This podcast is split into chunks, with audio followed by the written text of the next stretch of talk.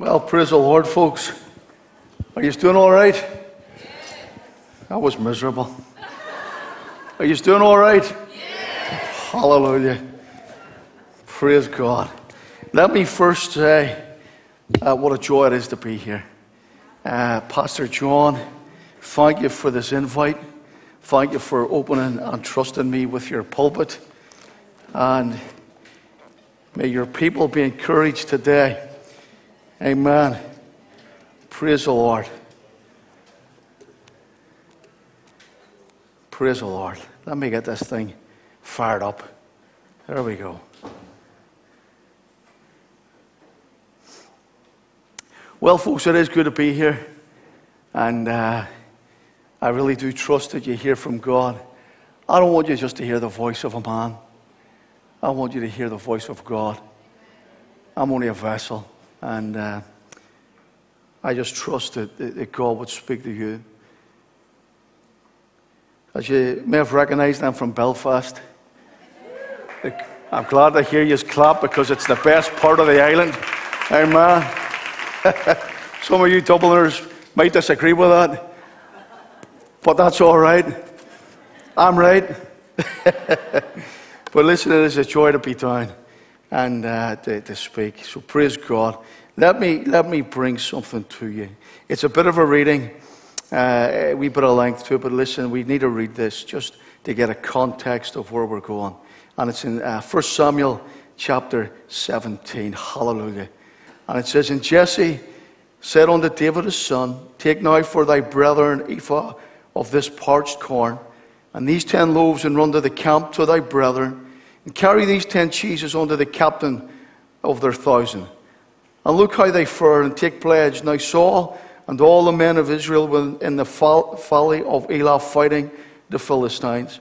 And David rose up early in the morning and left his sheep with a keeper, and took and went as Jesse had commanded him. And he came to the trench, and the host was going forth to the fight, and shouted for the battle for Israel and Philistines had put a battle in array, army against army. And David left his carriage in the hand of the keeper of the carriage and ran into the army and came and saluted his brethren as he talked with them.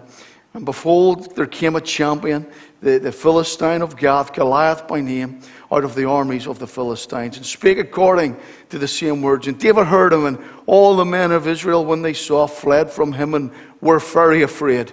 And the men of Israel said, how have you seen this man come up? Surely to defy Israel is he come, and it shall be that the man who killeth him shall the king enrich with great riches, and give him his daughter, and make his father's house free in Israel. And David spake to the man that stood by him, and says, What shall be done to the man that killeth this Philistine, and taketh away the reproach from Israel? For who is this uncircumcised Philistine that who should defy the armies of the living God? The people answered him in this manner, saying, So shall it be done to the man that killeth him. And Eliab, his eldest brother, heard what he spoke unto the man. And Eliab's anger was kindled against David. And he says, Why camest thou down hither? And why hast thou left those few sheep in the wilderness? I know your pride and the naughtiness of your heart. For thou hast come that my, thou mightest see the battle. And David said, What have I done now? Is there not a cause. And, and, and another verse in John 18, and Pilate said unto him, that's Jesus, Art thou a king man? And Jesus answered, Thou sayest that I am a king. To this end was I born, and for this cause I came into the world, that I should bear the truth of the uh, witness of the truth. And everyone that hear that is of the truth, hears my voice. Father, be glorified be exalted, and let Christ be exalted today. Let your people, Lord, have ears to hear, and may their eyes be open. Because, Father, our nation is in an incredible need, desperate need, and it is only the hand of Almighty God that will truly bring glory to your name. Touch your church, O oh God, because I ask it for your glory. In Jesus' name.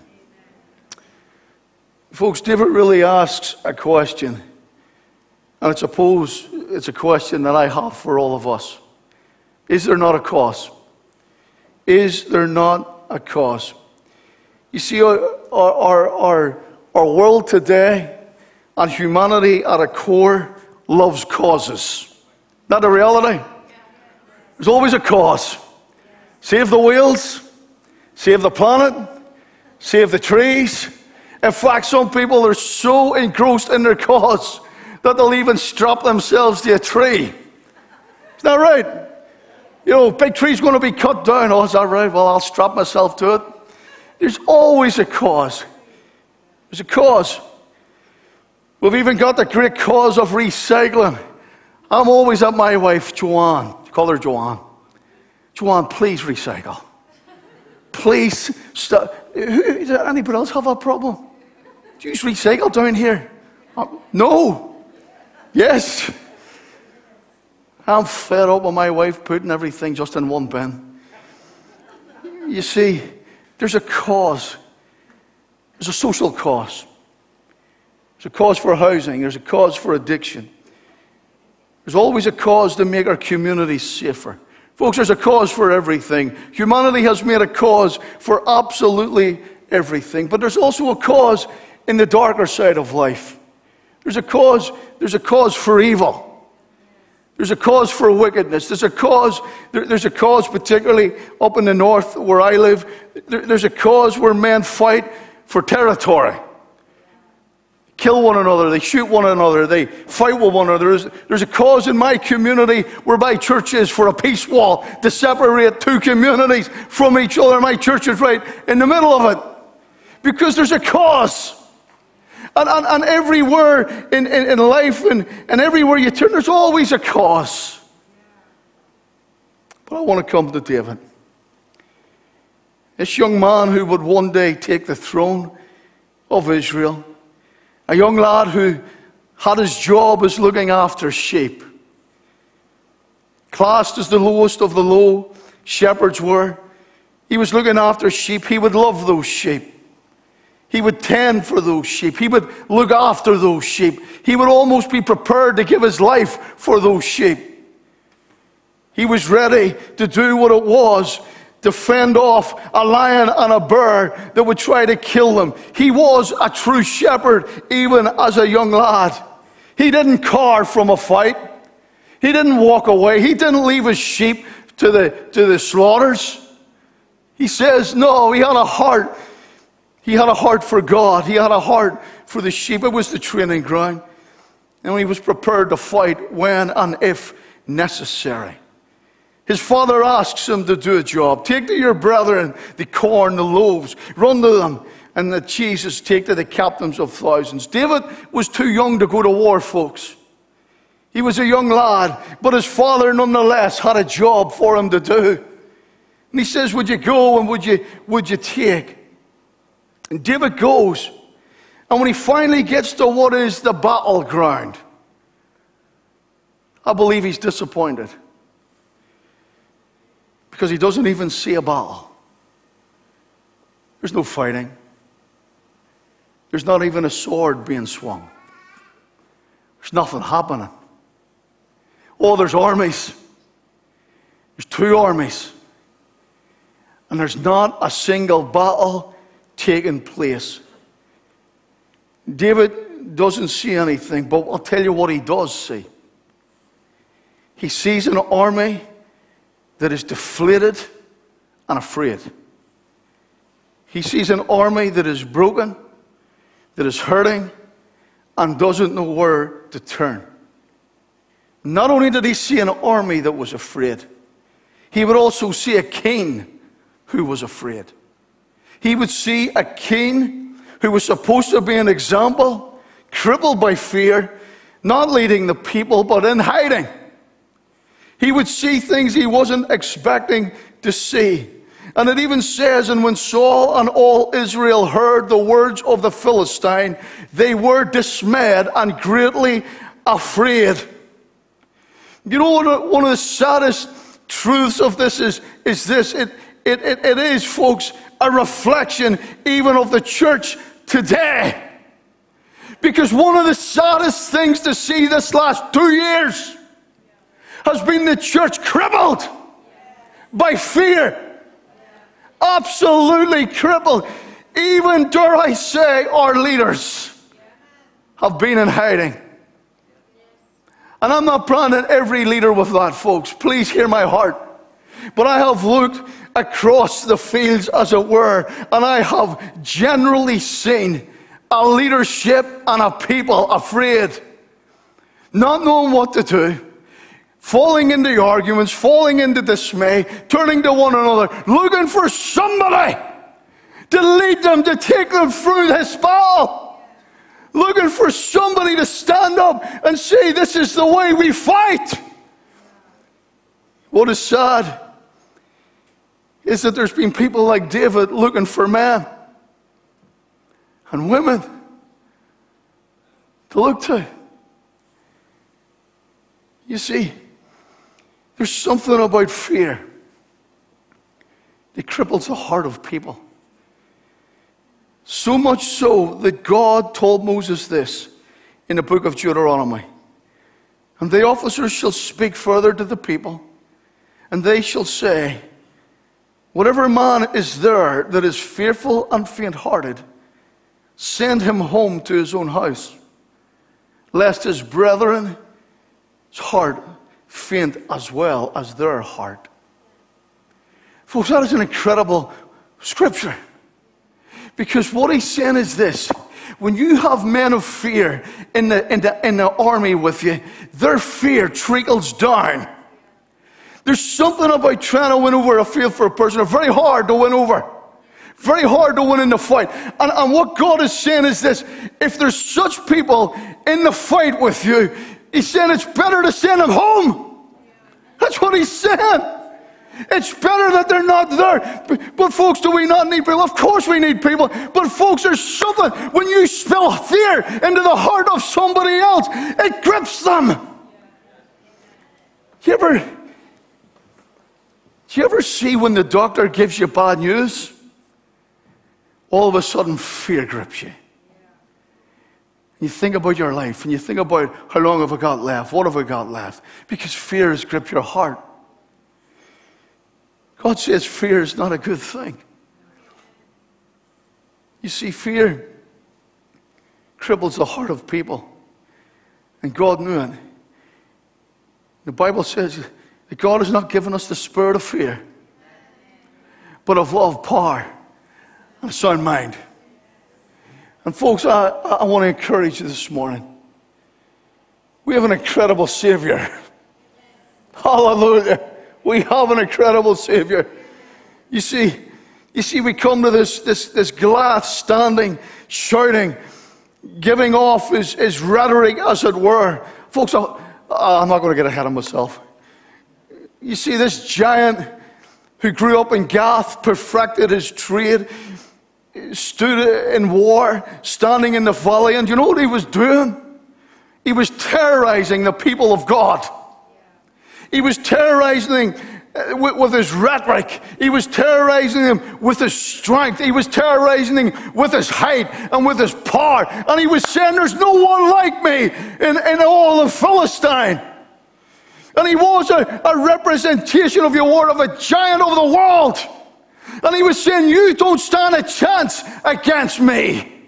That's what he was saying. And folks, the people of God fell for it. They fell for it. They couldn't see how anybody could beat this giant.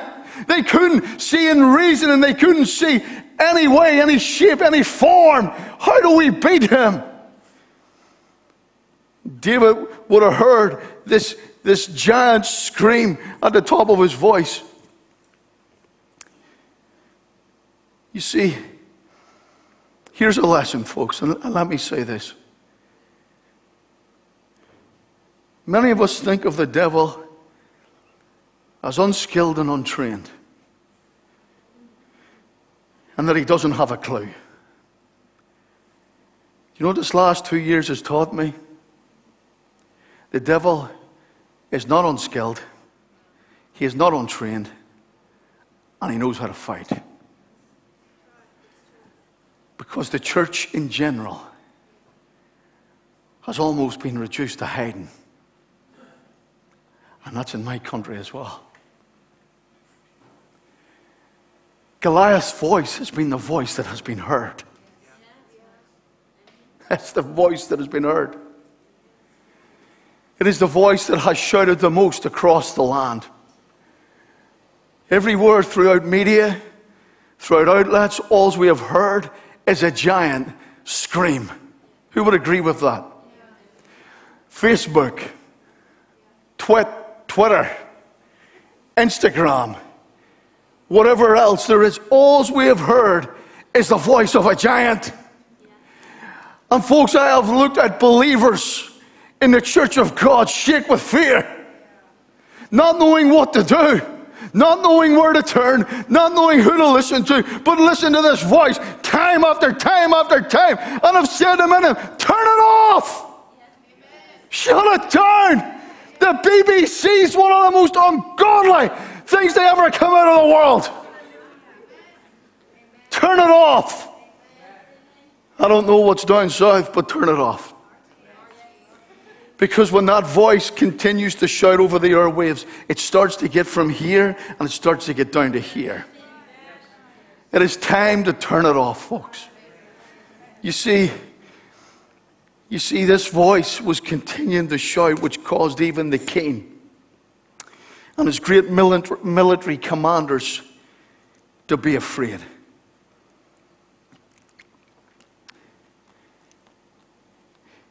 They reacted, but David acted. Why is that significant? Because David had spiritual insight.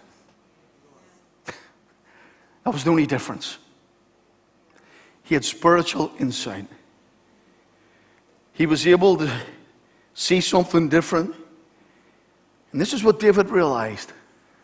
This is not about a man or his size, but about the spirit behind him. And that was what David's saying. And if you listen to David's answer, it, it, it tells you everything you need to know. Who is this uncircumcised Philistine that defies the armies of the living God? He didn't say Israel. He said the living God. You see, David was looking at it in a different context. He was looking at this not as a battle of the flesh, but as a battle of the spirit. And he knew that the only way that this could be taken care of was in a spiritual context. And so he comes to this place and, and, and, he is provoked within his spirit for a response. And he, and he really is saying, is this, who does he think he is to challenge God Almighty? And that is really what he is saying, folks. That is really his heart. And listen, his brother, his brother, it's brilliant the way the Bible puts it. His brother literally says, Why are you here, David? Go home. You don't belong here. And folks, even within the church, there's people who will say this go home, you don't belong here. Is that not the truth? They say you don't belong here. You see, David, his brother, says, It's time for you to go home, and I love his response. He says to his brother, But is there not a cause? In church, I ask us the same question Is there not a cause? Is there not a cause? You see, David knew this. Regardless of his youth, he knew that God's people needed a fresh revelation of God's power. He's seen their depression, he's seen their fear, their humiliation, and he's seen the prospect of defeat. David knew that the only way was a display of God's power against the giant. He knew the only way of overcoming for the people of God to walk back into the freedom that God had destined them was a display of the power of God. And folks, here is the absolute reality. This shadow was casted long enough over Israel. And David was really saying, enough is enough. We need men again like David and women like David will say, enough is enough. Enough is enough. You see, he goes, and, and, he, and he says to the, the King Saul, he says, Let no man's heart fail because of the giant. Thy servant will go and fight with the Philistine. And Saul said to David, You're, you're not able to go to fight the Philistine. He says, For thou art but a youth, and he is a man of war from his youth. And David said unto Saul, Thy servant kept thy father's sheep, and there came a lion and a bear, and, t- and, and, and took a lamb out of the flock. And I pursued them, and I killed them. You see, here was a young man willing to step into the fight. But my heart was drawn to the attention of this church. What is it when a man wants to step into the fight? That all of a sudden voices raise up and say, You can't do this. Why is that? I know your pastor, the last couple of years nearly, has been a man that stood up to the fight. And I also know that there was some of them that never got behind it. They thought he was mad. thought there was no great purpose in it. And it wasn't the world that said that. It was people in the church. Why is that? That when we go to step out, that all of a sudden those that are close to us all of a sudden begin to come with doubt and fear. And they actually will say to you, You're not able. They will actually say to you, You don't have what it takes. What they say. You don't have what it takes. You're unskilled. You, you don't know how to fight. You have no skill. You have no qualifications. What can you really bring to the table? You see, David wasn't a, a, a warrior, he was a shepherd. And Saul was really saying, You don't even know how to fight. You don't know how to go to war. You don't know how to battle. You don't even know where to start. And David says, Oh, oh, Saul, only if you knew. Only if you knew what I knew. There was a lion and a bear. And they came and they took one of my flock. And if you knew the heart that I had for them, I went after them. I chased them down. And they were not getting away with my sheep. Hallelujah. Thank God for shepherds. Thank God for shepherds. Amen. Come on, thank God for shepherds. They look after your soul. Hallelujah. You see, he says, they weren't getting them. And I went after them. And I took them on. And I delivered the sheep from the mouth. And I killed them. He says, And this Philistine will be as the lion and the bear. Hallelujah. He was in one of the greatest training grounds of his life and he never knew it. He, he, he was being trained as a shepherd, but God was really preparing him as a warrior. Hallelujah. Praise God. Let me say this again. Praise God for shepherds. I'll tell you why. Because I'm a pastor.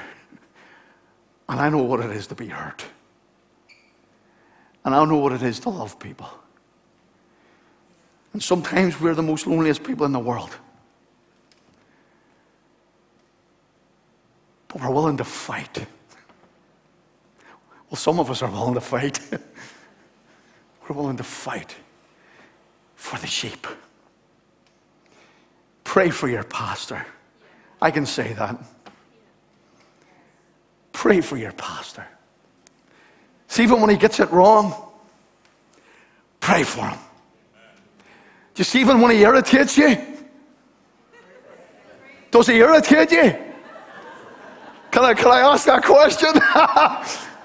does Pastor John irritate you from time to time? Come on, be honest. Be, listen, some of my people say to me, Lee, you know what? You really irritate me. Do you know what I say? Get over it. See when he irritates you? Pray for him. Pray for him. Let me move on quickly. David knew that the victory was in the power of God. David said, Moreover, the Lord shall deliver me out of the paw of the lion, or the, the Lord delivered me out of the paw of the lion and of the bears. 1 Samuel 17 37. He will deliver me out of the hand. Do you notice where David's victory lay? It wasn't in his own strength, it wasn't even in his sling. What did he say? The Lord shall deliver me. David at this point never rested in the strength of self. He says, The Lord. In church, I say to us this morning, we will not deliver ourselves from Goliath by our tools and by our strengths and by our skills necessarily. We will be delivered when we look to God Almighty. And we realize it's not by power nor by might, but by my Spirit, saith the Lord. That's when something will happen again. You see, for too long, our land has been filled with many giants. For too long, Goliath has grew up in our land. Goliath, just like he did back then in Gath, he grew up, he became of age, he developed strength, he took on challenges, and finally comes the challenge the people of God. And I say to you this morning this there's giants that have come to life in our land. Many of them. Many of them. North and south. They may have a different wrapper, they may have different armor, but nonetheless, they're giants in our land. In my own land, in my own city, there's giants. Giants of abortion giants of same sex, giants of COVID, giants of all sorts. There's giants all around us of addiction. There's giants of broken marriages. There's giants of disconnected and dysfunctional families. All sorts of giants. The only way you can take on a giant is by God Almighty. There's no other way, church. You see, I ask myself this question. As giants stand all around us, and at times their voice seems louder than ours, I ask myself the question Is there not a cause, Pastor Lee? Is there not a cause? And my answer is there is a cause. It isn't just found in COVID. It isn't just found in the restrictions. It isn't just found in what we're dealing with at present. There is still the, the, the giants of addiction, marriage breakups, and family problems. There's all different giants all around us. But here's what I'm encouraged at out of Isaiah 59 and 19. When the enemy shall come in like a flood, the Spirit of the Lord shall raise up a standard against him. And to bring that into a New Testament context, it is the church of Jesus Christ that is the standard. It is the church that God raised up. It is the church, folks, that is the standard across the board to fight against an enemy in our land. And listen, Jesus said, And I shall say unto you that you are Peter, but upon this rock, speaking of himself, I will build my church. And listen, the gates of hell shall not prevail against it. He raised up a church. And I love this. Folks, the church wasn't raised up to be a happy, clappy club. And I, I love happy, clappy. I love, I love it. That, Pastor John was bouncing away there. I've no rhythm. For me to start bouncing will look ridiculous. Oh, but I'd love to. I love it. I love to see people in the hands in the air. I love to see people rejoice. I love to see bodies sway. Oh, you'll see me sway a wee bit. I love it. But the church wasn't here to be a happy, clappy club. The church was here to take on giants and to pull down giants to wipe out giants and to stand against a system of the world that says, no, no, no, only God, only God's way is the truth, the way, and the life. You see, he stands up and he raised it up the church. And let me say this as I give me a few minutes to finish. Let me say this. He, he raised the church up and he filled 120 people in the book of Acts. Oh, and I'd love to have seen. But you know what? I, I said this to my own church the other day. And I'm going to say it to you because I know you love me, don't you? You, you, you, you love me already. Amen. Uh, amen. I feel at home here, Pastor John. Uh, I feel there's a wonderful spirit here. And, and, and listen, the Dublin folk are, are good for a laugh. Amen. I said it to my, my, my church on Thursday night at our Bible study. I says, Can you imagine that Jesus has four fishermen, a tax collector, uh, a zealot, uh, who, who, who is essentially uh, an assassin, and others that we really don't know of. And Jesus is walking with these 12 men, and he's essentially saying, These are the men that are going to change the world. Folks, it's ridiculous. What? What? I can see doctors, lawyers, I can see business people look at what? These are the people that are going to change the world. Yes? Fisherman? Yes. Tax collector? Yeah. And a zealot? Yeah. And a doubter? Yeah. But you see, when he filled them with the Spirit, when Acts chapter 2, he done something incredible with 120 of them. And here's what I said to my people they were all a motley looking bunch. Strange individuals. But listen, the Bible calls us a peculiar people. Amen. Don't be offended if somebody says you're peculiar. And he calls them a peculiar people. What he's going to do with these people was lift them up, change them, and go out and preach the gospel. Hallelujah. And boy, they went out. You see, he lifted them up, he sent them out, and they preached Christ crucified. They preach the cross of Jesus Christ and they begin to take down giants. Hallelujah. And as they begin to take them down, we would read what Paul would say, For we walk in the flesh, but we do not war after the flesh. Our weapons of warfare are not carnal, but mighty through God to the pulling down of strongholds. Amen. Casting down even imaginations, every high thing that exalts itself against the knowledge of God and bringing in captivity. Let me finish on this. Pilate asked Jesus, Are you the king?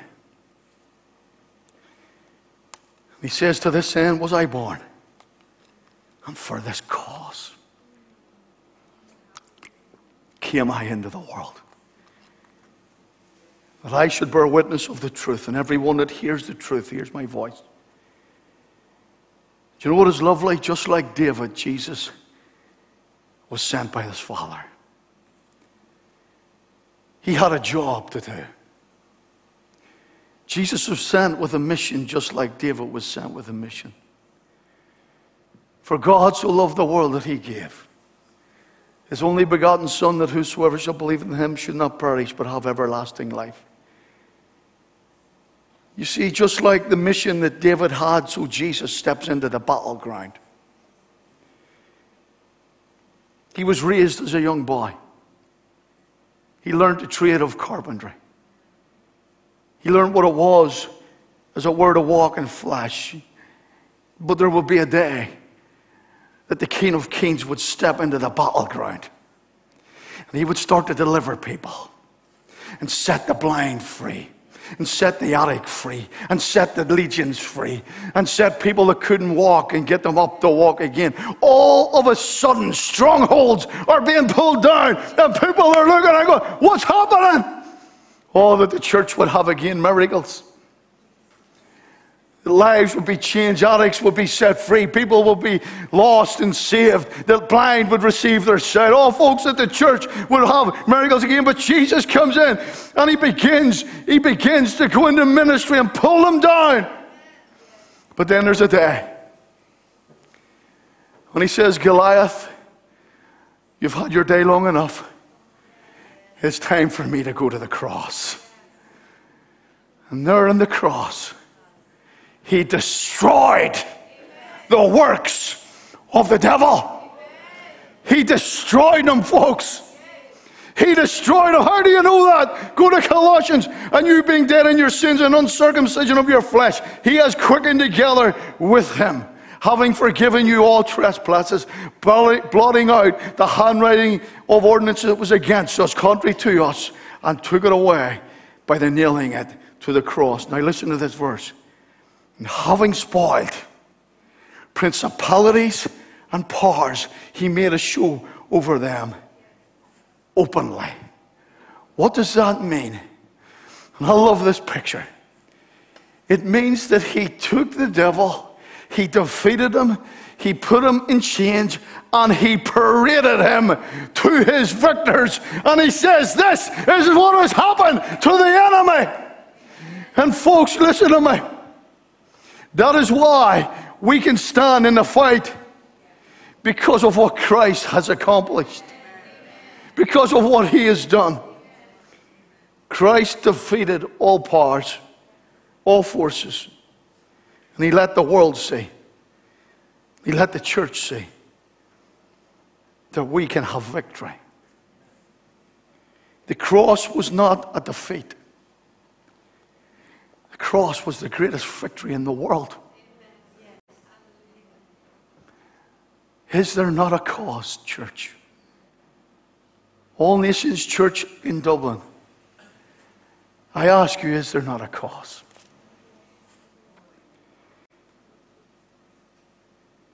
There is. It's a cause for the glory of God and the souls of man.